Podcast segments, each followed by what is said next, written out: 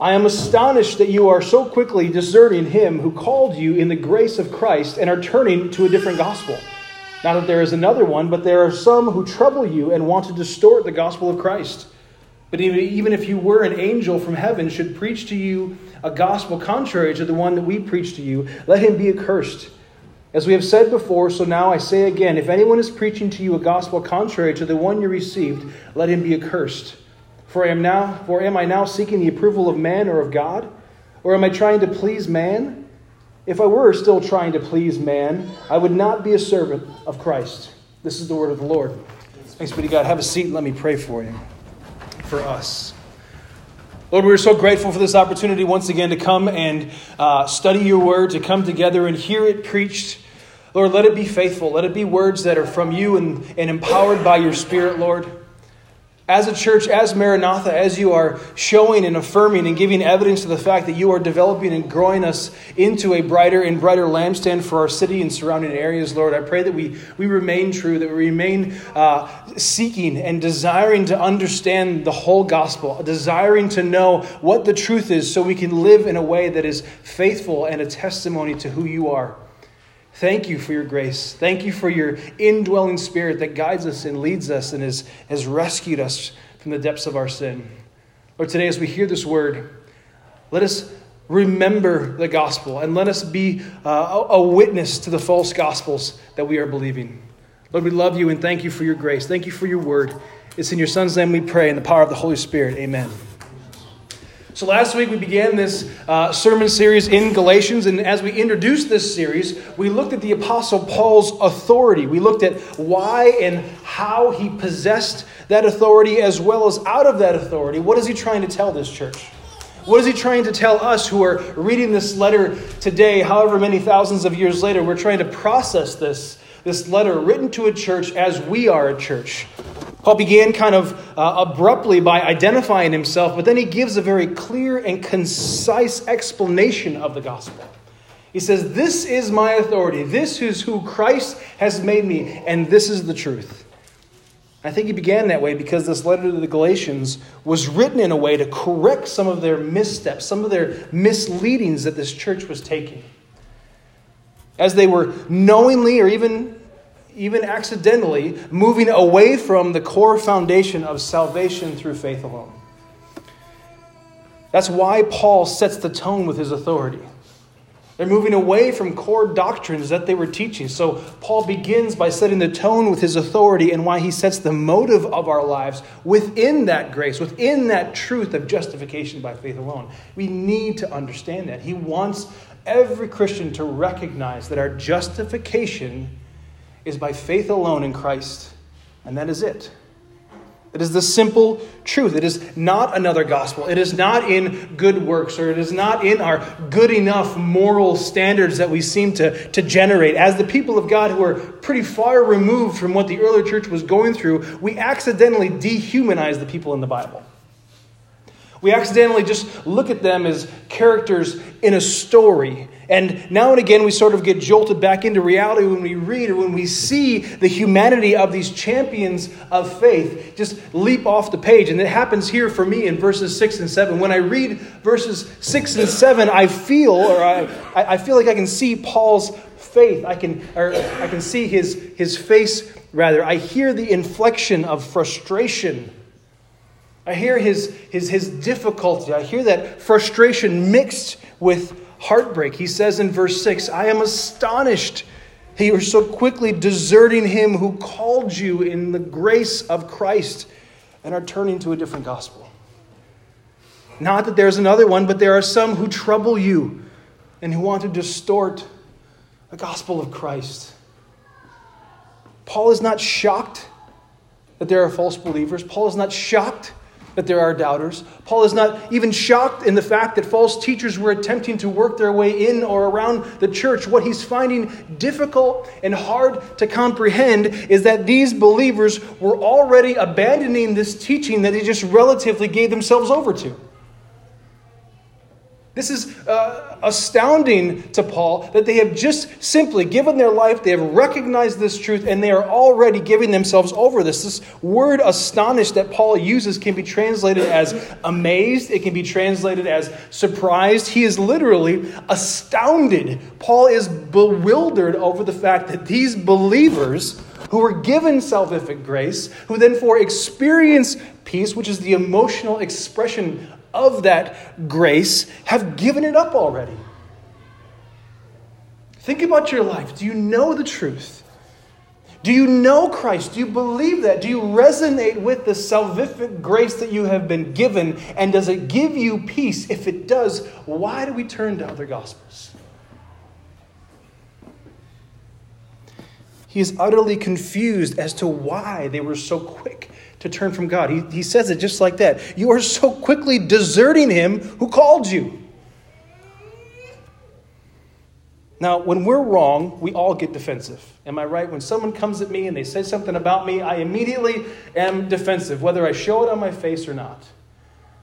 You go on the defensive. When someone reveals to us that we have incorrect beliefs, or if someone points out uh, some sort of wrong way that we're seeing things, or if they tell us that we're dealing with something incorrectly, we all bristle. We all have a, a, this defense mechanism. And oftentimes, what we're really bristling against is their words. What we're often uh, frustrated with is that we don't like the way they say it. They may be correct. They may be absolutely correct. My wife and I, we argue about the argument. Not so much that she is correcting me. It's what she says, but the reason why I don't like what she says is because now I have something to argue with. If she says it wrong, well, now I have something to go back at her with. It's not, it doesn't matter whether she's right or not. And Paul chooses his words very carefully to drive that point. He says that they are deserting him I'm sure that didn't feel good. These are believers. I'm, he's telling them, you are, you are turning from Christ. He didn't say that they were confused. He didn't say that they were weakening in their confidence about their faith. He said that they were deserting God because they were choosing something other than Christ. Do you choose something other than Christ to bring peace in your life? Do you choose something other than Christ to comfort you? Do you choose something other than Christ to relax you after a long day of work? This word that Paul uses, this word of deserting, is the same military word for desertion. It carries a very heavy and difficult connotation. This military desertion, Paul saw that they were abandoning the army of truth for the other side. Desertion is no foolish matter. Death is what is brought for those who are deserting False teachers are guilty. False teachers will always be guilty and they will be condemned for teaching false doctrine. But Christians are also and always will be accountable for listening and following wrong beliefs. Paul said in verse 6 they are turning to a different gospel. Not that there's another one, but there are some who trouble you, who want to distort the gospel. The truth will always be truth that is logically impossible to get around. Truth will always be truth. Truth, it, it, sorry, if truth is relative, meaning that it can change with any situation or, or any sort of circumstance, then it logically can never actually be truth. If truth is relative and it can change, and it does matter the circumstance that we apply it, then nothing can actually be truth. If everything is true, nothing is true. One plus one will never equal three. And the creator of the universe, he, he put in place, he created foundational principles and scientific laws that allow us and allow the universe to operate in and to be measured by constants. This is how he created the world. Truth, by definition, therefore, is singular. Truth must be singular by definition. Otherwise, it can't be truth. And that is why there is no other gospel. That is why there is no different gospel for us to listen to. If Jesus says, I am the only way, then he is either lying or every other system of belief or religion is wrong. It's only one or the other. And that is why our faith is secured in what Paul bases his authority in. He bases it in the fact that Jesus Christ was raised from the dead. If Jesus wasn't resurrected, then we too would be leaving, we would be believing, uh, sorry, we would be believing a false truth. If Jesus wasn't resurrected, then we too would be believing a false truth. But he was, and there is evidence for that. And we don't have time to go into all those different evidences, and we do some of this stuff in our community groups, so I would encourage you to ask them, ask me. But there is evidence, there is truth, there is logical truth for Christ's resurrection. And all of the Christian faith hinges on that truth. But Paul says, Paul says in verse 7, but there are some who trouble you and they distort, they want to distort the gospel of Christ. I've said this often that we are always being discipled. We have to be wise because the world is always working to disciple us in its own way. The world is always trying to teach us, it's always trying to gain our, our, our attention. I was talking to Alex just today about how Instagram sucks me in. He says they designed it that way. I said, I know. The world is always attempting to disciple us. Remember last week, I told you that false teachers were in Galatia. They were called Judaizers. They were Jewish Christians who were making the Gentile Christians follow old covenant laws. This is what this entire letter is about. They were essentially teaching that there was more needed for salvation. They were saying, yes, Christ sacrificed, but also the law. Yes, Christ's death is sufficient, but you also need to circumcise and follow the dietary laws and all the other things that we're telling you that you have to do. They were saying it was Christ's sacrifice plus the law that was necessary. The Christian gospel, though, the truth, where freedom falls, the Christian gospel is that salvation is a free gift of grace. It's free. There is no else, there is no other, there is no addition it's free. It's given to us by Jesus Christ, and that produces peace within us. When we receive that grace, we also receive the emotional response of peace. The people of Galatia were troubled because they were following the law, which is not grace, and it can never produce peace. It can never produce peace because you're never actually sure if you've done enough or if you're good enough or if you're, you're, you're working so hard to achieve what you think you need. Believing that you're good enough for God is a distortion of the truth. That is that's very difficult for us in the suburbs. We want to be good enough. But believing that we are good enough for God, I'm a good person, therefore I should go to heaven, is a distortion of the truth. And it troubles people it troubles the person because if you're honest, we know that no one stands favorable in our own moral standards. No one upholds our own level of accountability. No one. We all know that we're not good enough. And here's the truth. Again, here is freedom. You've never been good enough. You've never been good enough. None of us. But Jesus is, and in fact, He is perfect, and He is here today, and He is ready to wash you clean of your sin. That is the truth. That is the gospel. Christ's righteousness is infinite, so it doesn't matter who you are, it doesn't matter what you've done. And hear this it doesn't matter how many times you've done it. Man, do we need to hear that? We aren't fixed in an instant at times. It doesn't matter how many times you've done it. Christ is ready to wash you clean today. Christ comes for the ones who know that they're weak, not the ones who believe that they're safe in their own power. That's the truth, but it's not always what we hear. That's not always what we hear from family members, from friends, from coworkers, from the world, from Instagram.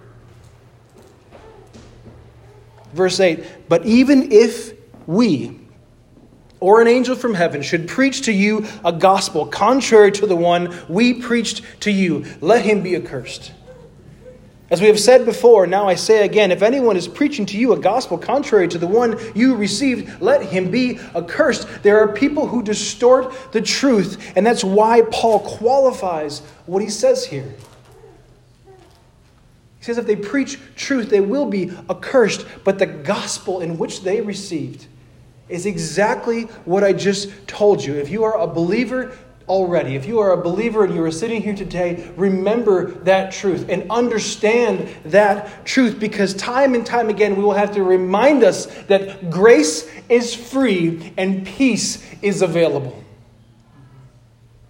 There's nothing that will transform you like grace will transform you.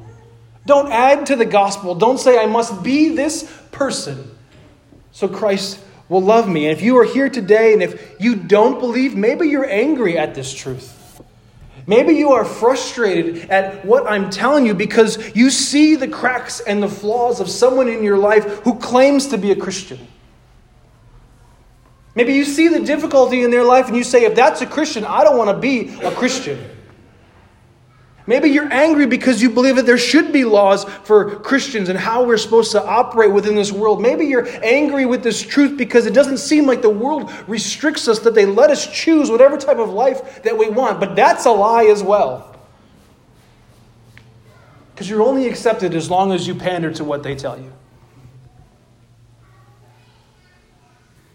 Listen. Listen to this.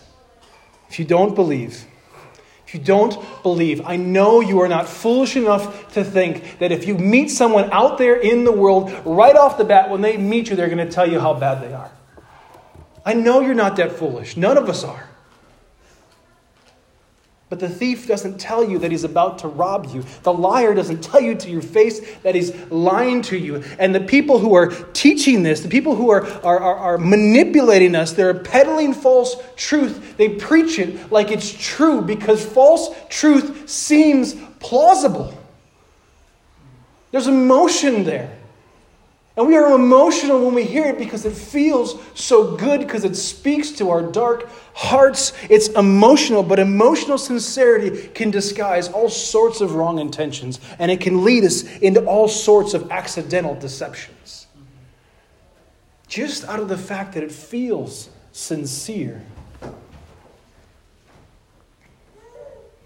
There are times we don't even know that we're being misled because, again, false truth seems plausible.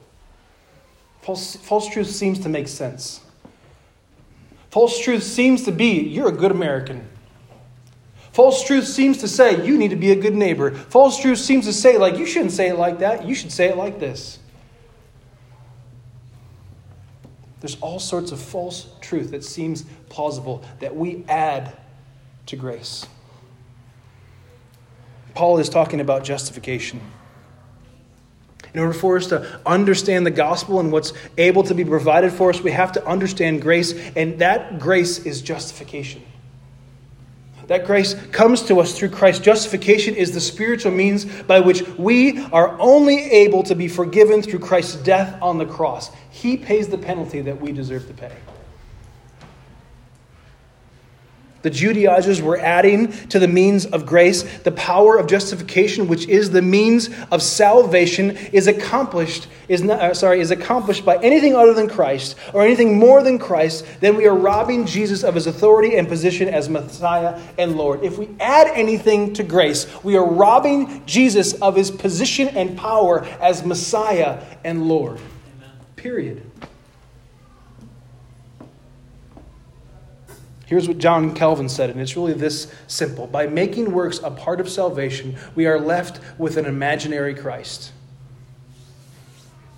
We foolishly try to rob God of his glory and power if we think that we can save ourselves. And the sad reality is that we do it all the time. Man, we do it all the time.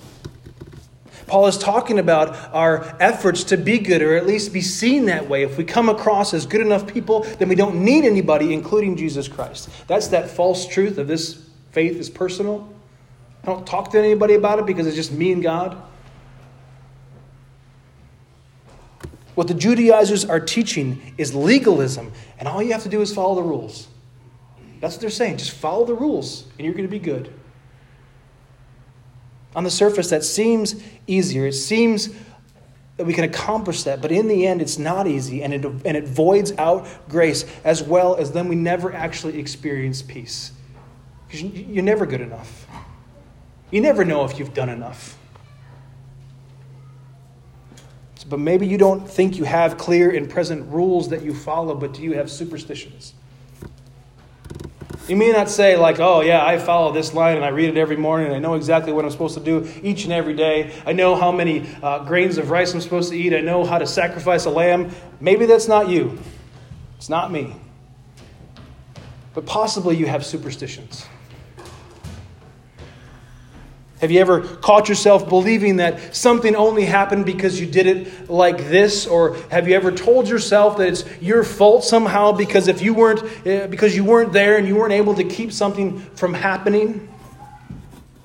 Lies are like that. They, they bring in truth, but manipulate it in a way where it, it twists it and changes it because these are lies that we believe, and they're founded in a false belief around our own position of God. It may not seem like this. When we look at our superstitions and they give us comfort, it may not seem like this, but what you're telling yourself is if I perform, God will bless me. Look for superstitions in your life because what you're telling yourself is if I perform, God will bless me. This is what we're doing. This is exactly what we're doing. We say, I better do this. Oh, and I better not do that because then God won't love me. We tell ourselves, perform, be blessed. It's our application for life. So Paul is speaking against. This is Paul is telling the Galatian people, you can't do anything. It is grace and grace alone that you are justified. What we're telling ourselves is another gospel. So I ask, I ask, and I want you to ask me is there a standard in your life that you believe that you have to keep in order to feel loved by God? Is there a standard that you keep that makes you feel that you are loved by God? And when you step out of that, has God stopped loving you? That is deception. I'm not talking just about obedience that has to do with our money. How do we manage our money? I'm talking about how we work in our positions at work, the influence that we desire, the image that we create, even the children, how they perform in public. Is there a standard? If there's a standard that you made, then you're not living in grace. To know the gospel of Jesus Christ, you have to understand grace. And it's free. This is hard, but it is free. It is life giving. It is peace enveloping. It just fills your soul with comfort and just you're able to breathe and, un, uh, un, and take off the yoke of frustration. Grace is hard to preach. Grace really is for, uh, for a church, it's hard to understand and it is hard to preach because it's actually pretty easy to follow up. It's pretty easy to, to twist what grace is telling us. Grace is easy to preach. It's hard to preach because it's pretty easy to follow up, but it's actually easy to preach because it's actually the only thing that can change our hearts. Grace is hard because we hear sometimes, oh, I can just do whatever I want. Paul handled that in Romans. He said, by no means. By no means. But grace is easy to preach because it's the only thing that will actually change our hearts. Grace is freely given to those who repent and believe. Even if we sin, we are reminded that we have an advocate who sits at the throne and intercedes on our behalf. Remember, Christ is alive. He is interceding for us today and every day at the throne. We follow it up because we try to use it for our own autonomy. We take this gift and only use it to, as a free pass to get into heaven. We live how we want to live and wrongly cling to cheap grace. We are created to honor and glorify God, but we're broken because of all sorts of sin in our life. If we see grace simply as a pardon, then we will never be made right and we will never have our hearts truly transformed. If it's just simply a get out of jail free card and you can slide that in your back pocket and you're good to go, we will never truly be transformed the way that God wants to transform us, and that's into the likeness of His Son. You say that that's too high of a hill to climb. You are right. That's why he gave you his spirit.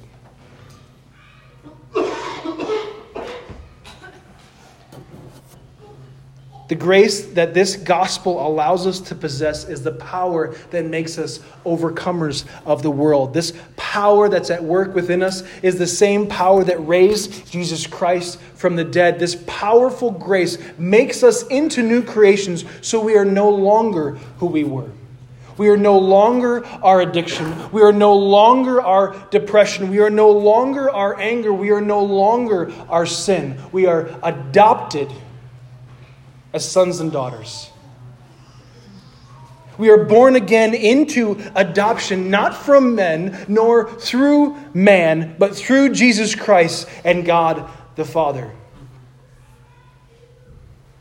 We make grace hard to preach, even if it's easy to receive, but we can't work to please men and women through flattery. We can't just say, yeah, it's okay. Yeah, it's okay. It's okay. We can't just flatter. We can't just make people feel good. We must preach truth. The truth will force us to change, and change is hard. That's why we walk through Scripture. Because the Spirit speaks to us and transforms us, and He molds us and shapes us, and that hurts. But it's so good. It brings such peace. Verse 10 For I am now for am I now seeking the approval of man or of God? Or am I trying to please man? If I were still tr- trying to please man, I would not be a servant of Christ. There are two terms here that stand out to me, and I wonder if they're getting at two different things. One is approval, and the second is to please. It says, For I am now seeking the approval of man or of God, or am I trying to please man? Looking back at the, the original language, approval here is translated from a word that means to persuade. This word approval comes from the word to persuade. It's just sort of like a mental agreement. And it's the same word used in Matthew 27 when the Pharisees persuaded the other Jewish people to let Barnabas go and destroy Jesus. The word to please man is translated from a word that's more like emotional acceptance. It's like this, uh, an alluring for gain. So there's sort of this mental assent as well as this emotional desertion or decision. The same word was used in Matthew 14 when a girl danced for the king, when she danced for King Herod in order to seduce him so she could get him to cut the head off of John the Baptist. So, with that information, we see how serious it is to listen to the world. If we listen to the world, it is serious. And if we knowingly or even unknowingly work to promote another gospel, then we're opposing what the Bible teaches. That's scary. We are opposing what the Bible teaches. Adding in those translations, let me read verse 10. For I am now, for am I now seeking to be a persuader of men or of God? Or am I trying to emotionally manipulate man? If I were still trying to seduce man, I would not be a servant of Christ. Paul, while he was Saul, worked at pleasing man through his obedience to the law, and he was really good at it. He worked at pleasing man through his legalism, through his time as a Pharisee, and he was really good at it. And at the time, he believed that he was serving God rightly. He believed. He didn't do what he did out of, out of uh, a hate for the Lord. He thought he was loving God correctly. But when grace finally met him on the road to Damascus, his entire perspective was changed, and he realized that he was seduced by another gospel. He realized that he was seduced by legalism. He realized that he had added something to true faith, like what Abraham had at that moment, just like in this moment, as it can happen for you, he gave himself over to be a servant of Christ. In that moment. And Paul didn't understand everything in that moment, as we're going to study later on in this letter. He talks about the years of processing and understanding truth to go and be who he is in history. He didn't know everything, and you don't have to know everything, but he gave himself up in that moment just the same says, I don't understand everything, but I understand that this is the truth, and I'm going to give myself over to it. The same thing can be done in you, Christian or non Christian. Let go of your superstitions. Let go of the things that you are clinging to in your own effort. Let go of the image that you're trying to promote to the world. Let grace wash over you because you are justified in Christ. Let grace wash over you because you are justified by Christ. Anything else is just a recommitment to our own autonomy. In the Sermon on the Mount, Jesus told us how there are two different roads, and they lead in kind of the same direction, but one leads to destruction and the other leads to eternal life with God. One is narrow and paved by Christ, and the other is wide and seems easy because it speaks with this deception and talks to whatever will seduce us. The trouble is, both have signs posted that say this way to heaven. One leads to heaven, one leads to destruction. One is paved by Christ, and one seduces us into that destruction because it speaks to what our hearts long for in our sin. Both say heaven, so how will we know which road we're on? How will we know who or who not we're supposed to listen to? Jesus, Jesus, who is the one who perfectly lived, who died faithfully, and in powerful testimony came back to life because death had no right to hold him because he was perfect. He says that he is the only way and that he's given us to each other. Christ's resurrection is the cornerstone of the faith of Christianity, saying this is the way and everything else is wrong. And it's true because Christ was resurrected. He gave us each other. He gave us the church, His body. He was raised from the dead so we could trust in His divinity. And we are the church, and we have His word so we can cling to truth. Don't compromise with a lesser gospel. Many of us know it will never satisfy. We've all tried, and it never satisfies. Instead, quench your thirst with living water, which provides real freedom. Pray with me, please.